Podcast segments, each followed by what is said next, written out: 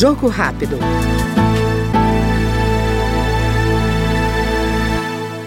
Avança na Câmara projeto que prevê prisão de 2 a 4 anos e multa para quem divulgar dados de crianças e adolescentes que sofreram violência ou ainda informações que possam levar à identificação da vítima e, consequentemente, acarretar danos psicológicos ou constrangimentos à própria vítima. Segundo a relatora da proposta, a deputada Aline Gurgel, do Republicanos do Amapá, a decisão de retirada dos dados por parte dos sites deve ser analisada caso a caso para garantir o direito de expressão. Não deve o poder público, portanto, definir previamente o que pode ou que não pode ser divulgado pela imprensa. De toda forma, não há como afastar a importância da tutela da dignidade da pessoa humana pelo Estado, especialmente quando em defesa da criança e do adolescente. O projeto relatado pela deputada Aline Gurgel, do Republicanos do Amapá, é uma resposta a um caso recente, quando foram publicados na internet dados de uma menina de 10 anos que engravidou após ser vítima de estupro. Este foi o Jogo Rápido.